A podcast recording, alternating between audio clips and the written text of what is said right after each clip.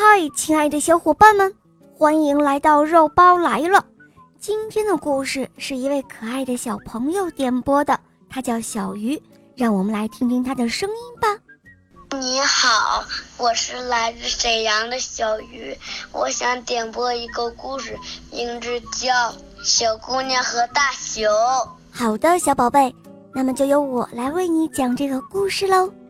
下面请收听《小姑娘和大熊》。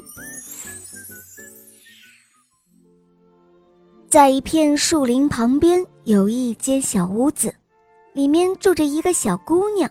还有她的老奶奶。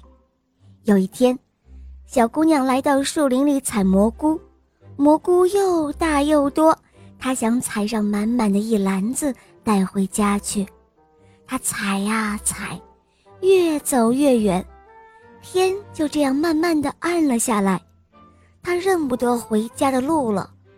小姑娘这个时候，她又慌又急，忽然。一阵沙拉沙拉的声音，走来了一只大狗熊。这只大狗熊一看是一个迷了路的小姑娘，就要小姑娘上自己的家里去帮她做饭，然后还要让她帮她收拾屋子。小姑娘没办法，只好在大熊家里住了下来。大熊不许她出门，也不让她回家。过了几天，小姑娘越来越想奶奶了，她伤心极了。她想啊想，终于想出了一个好主意。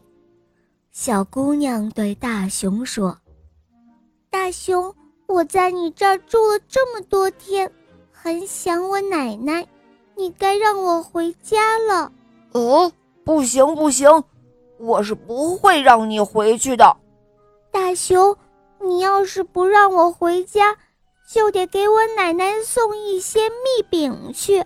奶奶爱吃蜜饼。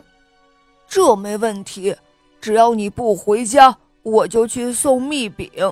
你拿蜜饼来，我这就去。给我奶奶送蜜饼，你得记住一件事：在路上不能偷吃，也不能偷懒。我爬在树上看着，你要是偷吃偷懒，我可就要跑回家了。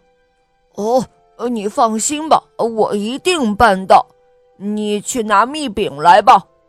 好的，那我现在就去准备给奶奶的蜜饼了。你到外面去等着。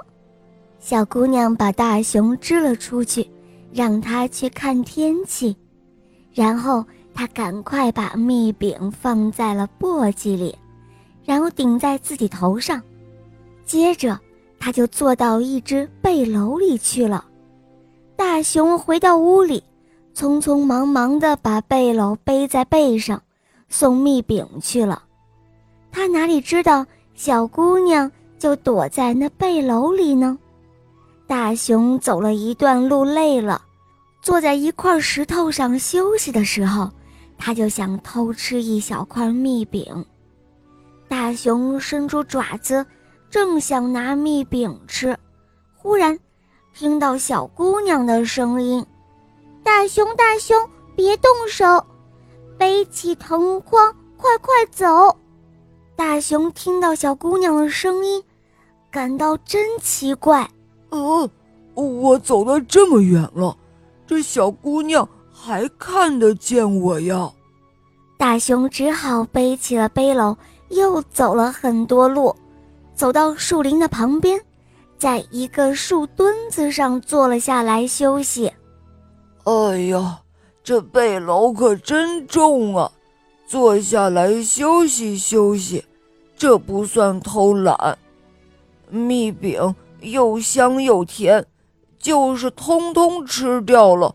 小姑娘也不会知道的。她正想伸出爪子去拿蜜饼，又听到小姑娘的声音了：“大熊，大熊，你又懒又馋，我的眼睛全都看见了。”“哦，我不吃，我不吃。”大熊赶紧背起了背篓，向前走着。找到小姑娘家的小房子，他敲着门叫道：“开门，开门，送蜜饼来了。”这时，只见两只猎狗从小房子里奔了出来，大熊吓了一跳，丢下背篓，连头也不敢回，就逃进树林里去了。